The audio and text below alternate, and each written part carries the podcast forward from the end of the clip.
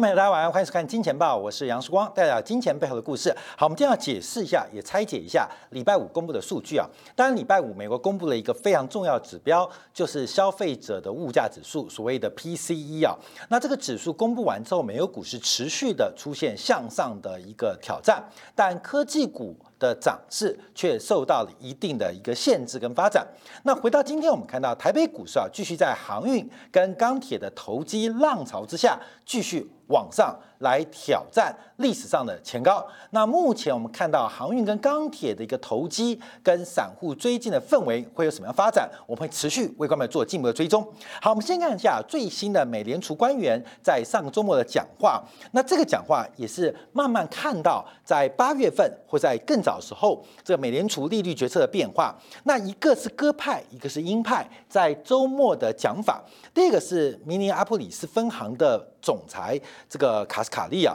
在后年二零二三年就有投票权。那目前，因为他在整个英歌的分布图当中，他是美联储所有理事跟分行总裁当中最为支持宽松，也就是所谓鸽派。他提到，目前美国经济仍然是深陷困境，还有七百万个就业缺口，所以他认为要到秋季才能看到更多劳动力的恢复。那他认为啊，目前的物价上涨不足为奇，那主要这个物价上涨的因子都是暂时性的。但卡斯卡利有提到，目前美国的房市是存在的挑战，这个供需的缺口是需要更多的供给面。好，那我们看波士顿分行的罗森格兰。那罗森格兰在明年是有投票权的。那他过去在美联储的立场当中是偏向中性，也就是呃货币政策要有中立性啊，所以比较属于鹰派。他提到啊，主要提到就是目前美国房价的涨幅过大，那特别提醒啊，这个房价大涨要主要是从货币政策的视角出发，因为这个房价的大涨应该是跟流动性有关。特别提到美国经济目前无法承受房地产市场繁荣跟萧条的大幅周期，而进一步冲抢到。影响到金融市场的根源。好，我们看到啊，他讲这个话。我们今天在今天部分，我们就要分析大陆股市啊。大陆股市今天有一个很大的板块再度出现破底发展，就是地产股。今天地产股啊，在保利、在万科的领军之下，类股指数、板块指数再创新低，而金融股也受到地产股的破底影响，今天纷纷被受到拖累跟波及啊。所以。中国的房市泡沫跟美国的股市泡沫，有人堪称这是世界跟地球上两大泡沫。而中国的房地产去杠杆这个脚步越来越加速，而中国房地产的泡沫消除、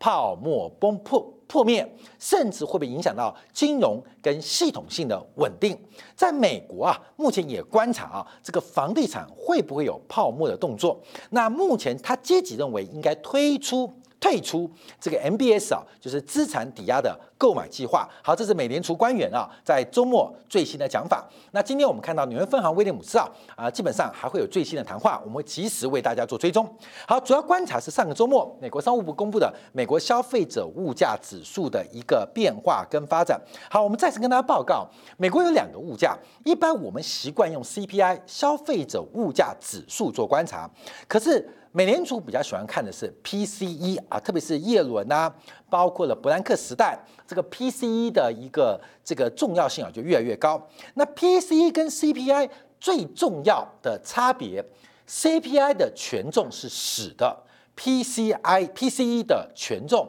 是活的，PCE 的消费是活的，所以一个是指数逻辑，一个是消费者实质消费跟购买。面对物价的波动，那怎么做观察呢？因为 CPI 的所有权重啊，我们这边提到，它基本上是呃把这个所有的这个权重范围啊是框死的。那 PCI P 啊，对不起，PCE 啊，PC 基本上它是有替代效果，就是我们提到的牛肉贵了，你可以吃猪啊；猪肉贵了，你可以吃鸡啊。呃，芒果贵了，你可以吃西瓜，它会有个替代效应，所以 PCE 的价格指数更贴近于美国消费者的实质发展。那从权重做观察，我们看到很大的差别，也看到住房就是居住成本，基本上在 CPI 当中，居住成本超过三成的权重，在 PCE 当中，这个权重仅仅只有百分之十五。所以不管是 CPI 跟 PCE，我们等一下从结构要来做进一步分析，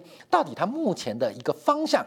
跟变化如何？那为什么美联储官员认为通胀的压力只是短周期啊？等一下我们补充几个数据给大家做观察啊。好，这个数据相信大家经过周末都了解了。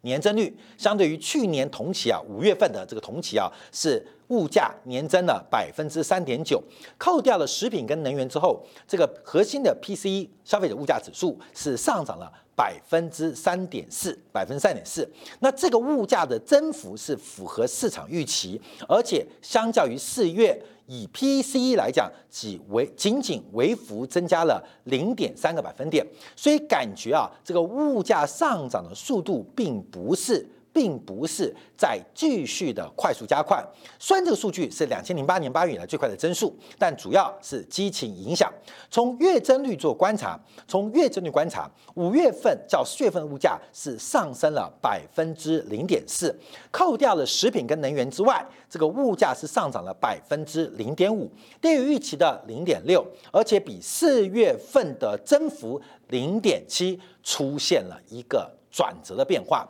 也就是美国的消费者物价指数，假以月增率，我们就以微分做观察，它正在改变，要二次微分哦，它正在转向，美国的物价上涨的速度。正在转向。好，当然我们就要观察啊，因为很多人认为说这个通胀怕永久性的，所以我们要把这个物价整个给摊开来看。我们把所有的全值打开来看啊，关键这是以年增率角度让大家来看细节啊，到底物价以美国或是欧洲来做观察，这个物价还有没有进一步的推力？因为目前啊，以中国的消费者物价指数是持续往下，受到食品特别是猪肉的拖累。那美国。它代表的这个物价又有什么样发展？因为我们知道，美国的这个社区开放跟施打疫苗的进程，相对于西方大型国家、大型经济体来讲话是比较快的，所以美国的物价也可以部分反映西方在社区隔离解禁之后，那经济活动恢复正常之后，这个物价反弹的速度跟能量，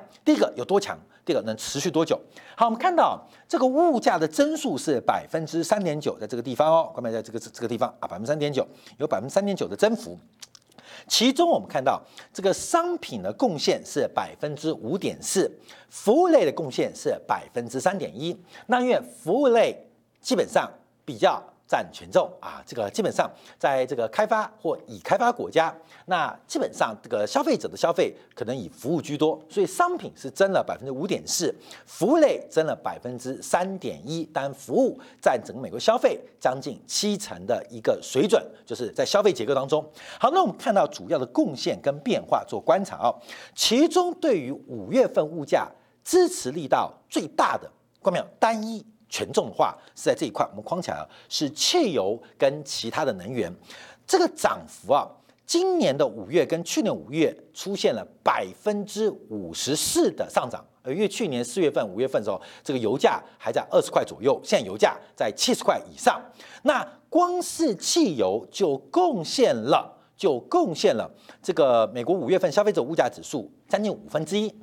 它单独贡献了。百分之零点七五，也就是三点九的增长当中，光是汽油这个项目跟相关能源就占了其中的百分之零点七，贡献了零点七五，就贡献了将近五分之一，这是最大的项目。而且我们从月增率、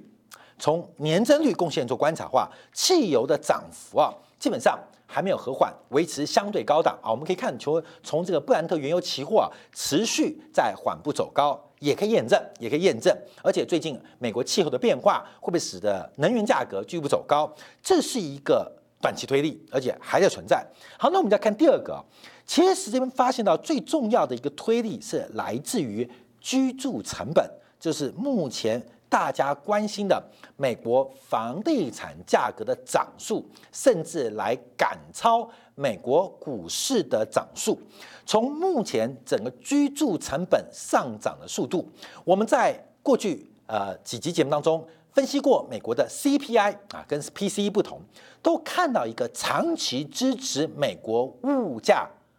往上的因子，就是房地产的价格。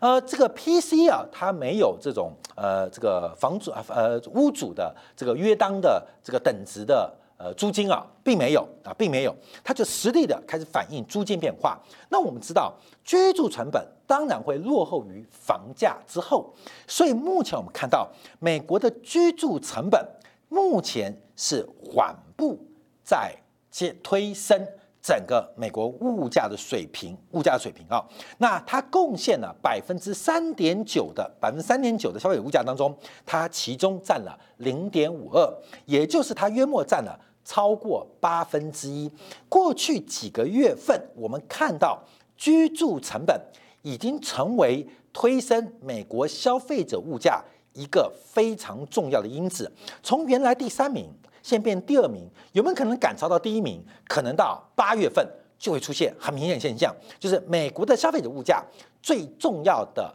推升力道会来自于居住成本。好，那仅次于第三名的是所谓的汽车啊。汽车跟这个所谓的零部件，这个涨幅啊，贡献百分之三点九，大概有零点五二的推力。可是目前按照中古车美国的价格已经出现了一个转折，所以以二手车或汽车的价格啊，应该这个推升力道是已经开始出现往下。好，第四名的是医疗成本，那医疗成本在这边啊，各位在这边啊。贡献了百分之三点九当中的零点四四。好，后面我们看到前五大，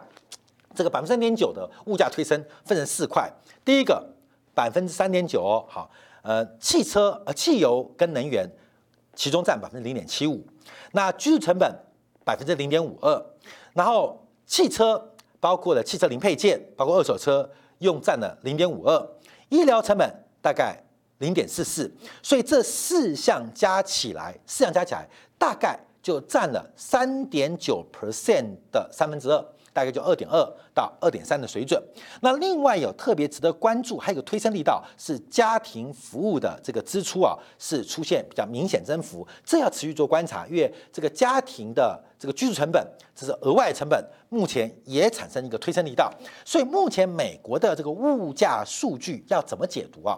严格来讲啊，过去几个月推升最大的就是汽车，尤其是二手车价格，这个是不可持续的啊。目前已经应该在五月、六月开始放缓。那另外供应链中断的相关的交通服务的贡献，目前也在放缓。观众朋友看交通服务哦，这些也在转折哦。也在往下转折，就是推升过去半年物价的主要几个因素，不管是木材啊，不管是这个物流啊，不管是汽车、二手车啊，他们都在往下，都在往下。那现在最大变数是石油价格啊，能源价格。另外一个刚性的、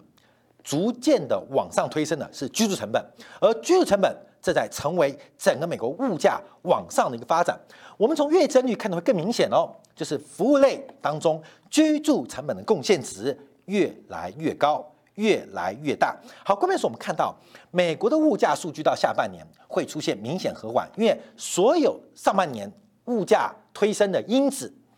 有一半以上都已经开始放缓，都已经开始放缓。那那物价会不会变通缩呢？也不会。这物价推升最大因子一个是看能源。第二个是不断加大涨速的居住成本，所以美国房价还在暴冲嘛？按照自由指标，我们可以想见，未来一年之内，美国的居住成本因为它是落后的，只升不涨，而且在美国消费者物价指数比重会越来越大。所以我们看到礼拜五啊，不管是罗森格兰还是卡斯卡利啊，为什么要讲到居住？因为房地产泡沫分成两块，一个是金融市场的冲击。房地产价格过高，会不会哪天拉回，导致金融市场的冲击啊？这是第一个观察。第二个，它对于消费跟投资影响是如何？从 CPI 跟 PCE 做观察，目前的居住成本出现了排挤消费的现象。那对于投资呢？那有没有提振投资吗？也没有。那目前美国的新屋开工跟新屋销售不升反降。所以，我们分三个层面：房地产，美国房地产价格走高。好，等下今天的部分讲大陆房地产价格，一个是对金融市场的冲击，一个是对消费者的影响，第三个是对投资的扩大。金融市场的冲击现在看不到，消费者的排挤已经出现，而对于刺激投资、从新屋开工跟营建许可，感觉不升反降。所以，美国下半年跟明年上半年碰到最大的问题，应该会回到资产价格身上。而这个资产价格透过了这个转化，不像股市，股票市场不会转化，可是资产价格开始转化到这个成本当中。好，那后面我们看到其他的项目啊，所以美国的通胀啊，会变成我们叫做老人病。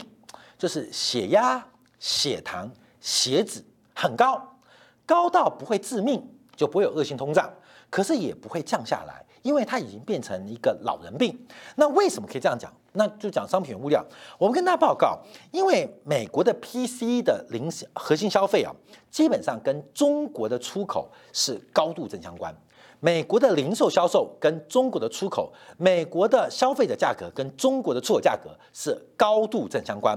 五月份中国的出口年增率是百分之二七点九，哎，听起来不错哦。可是我们补充一下，一到四月份中国的出口年增率是百分之三十二点三，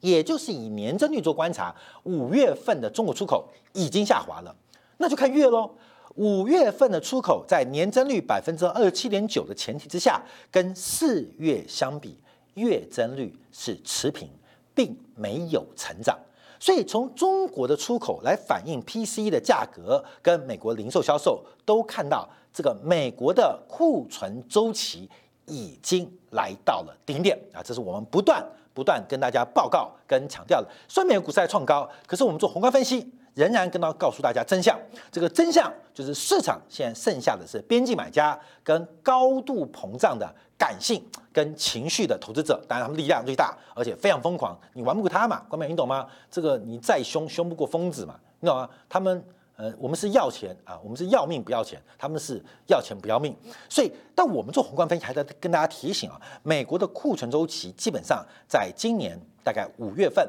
或四月份已经。要见到高点了，目前是属于一个被动加库存的阶段，要特别提醒大家做留意。好，那为什么呢？我们再拿一个数据给大家报告，因为从美国一个就是我们把它平滑，美国用消费美国居民消费的累积值来做观察，跟这个呃去年二月美国疫情爆发之前，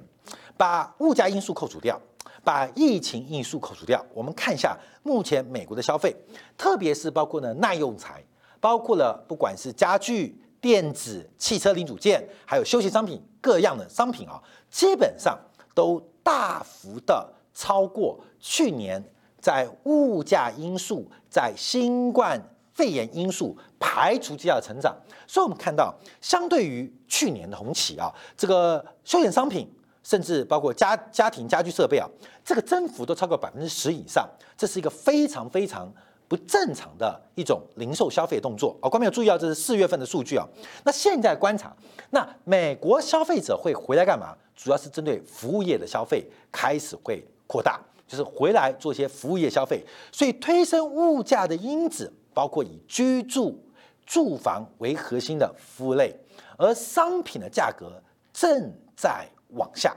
再度跟大家提到，商品价格正在往下，这个不管从通胀预期。从信贷脉冲，包括我们现在讲的库存中期，我们再次提醒，它就像火车头，其实它已经转弯了。可是阿里山的火车，当火车往右的时候，你身上坐列车还在往左，这就是一个非常大的风险，它一直存在，而且越来越大。所以，我们提醒大家，其实美国整个对于实体销售，不管是耐药品跟非耐药品，其实已经回到了新冠疫情爆发之前，而且。假以正常的美国零售销售增长率百分之三到百分之四来做计算，它甚至出现了过度消费的情况，就是报复性消费的一个情况。而这个报复性消费，在美国消费者保护的机制下，非常有可能使得今年第三季旺季不旺。我们再次跟大家报告，西方世界的旺季不旺，要特别提醒大家。那相反的是，服务类的消费，包括了居住，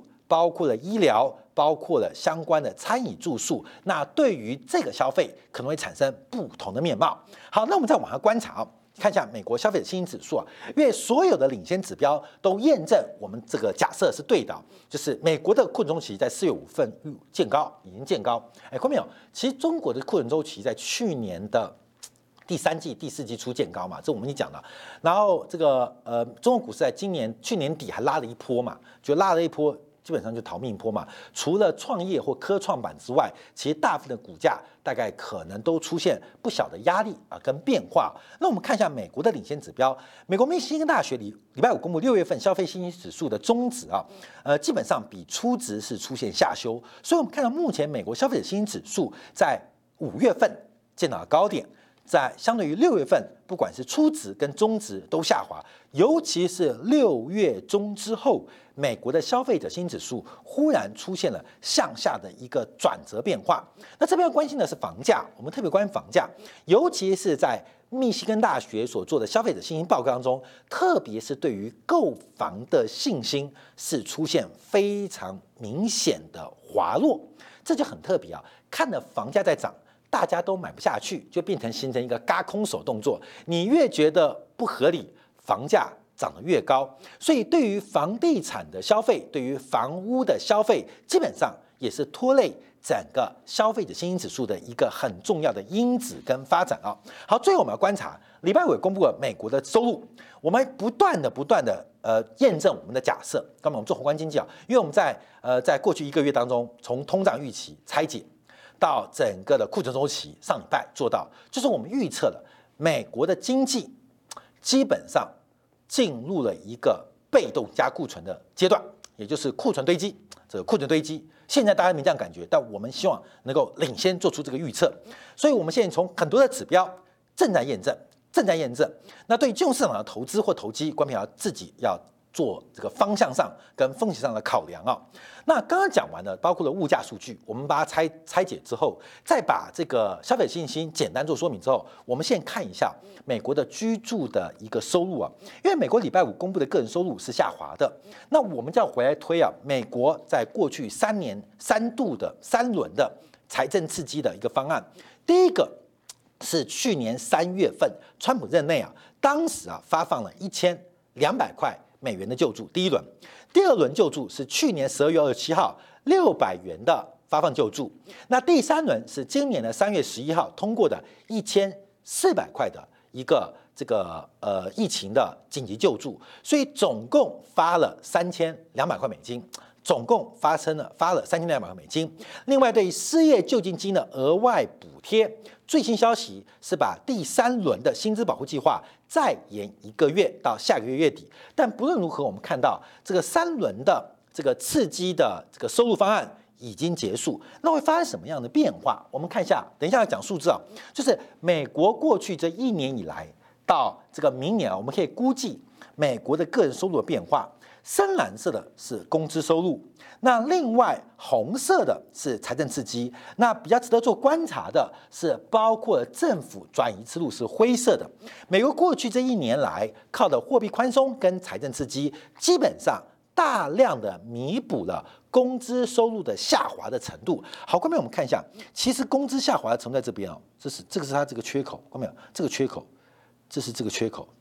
可是补补好多啊，没有补好多，你看到这这一块补补补非常多啊，这一块我们还不算哦，这块我们还不算。美国这一次的一个补充，创造了一个非常大的一个经济的奇迹，所以我们看到很多的呃美国的数据，包括全球数据都非常意外，像钢铁的报价，像晶片，像包括航运的报价，为什么？因为美国的这个刺激刺激过头了，美国的这个财政刺激跟货币宽松。过头了，事实上它没有那么大的坑，可是却用了数倍的刺激来进行一个填补，而这个填补基本上透过财政刺激跟救济金的发放来到了美国国民的手上，所以可以看到美国的个人收入出现了爆炸性的增长，这是可以说啊是二战以来美国国民收入增长最快的。十二个月，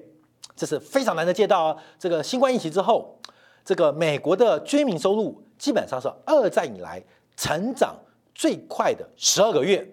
那怎么来的？并不是赚来的，也不是看超额收入，而是靠政府的转移性分配，还有财政刺激。所以这个变化导致了美国的赤字、政府赤字大幅度的暴冲，而也影响了美国消费者，就是我们提到的过度消费。的一个情况。那这个过度消费不可持续嘛？为什么？因为官们看到后面啊，整个财政的刺激跟补助就要结束了啊，大概到今年的第三季就要结束了。那美国人就要回来靠他的工资收入来满足他的账单啊，账单。那有没有机会呢？我们看一下美国的收入啊，就是上礼拜五公布的。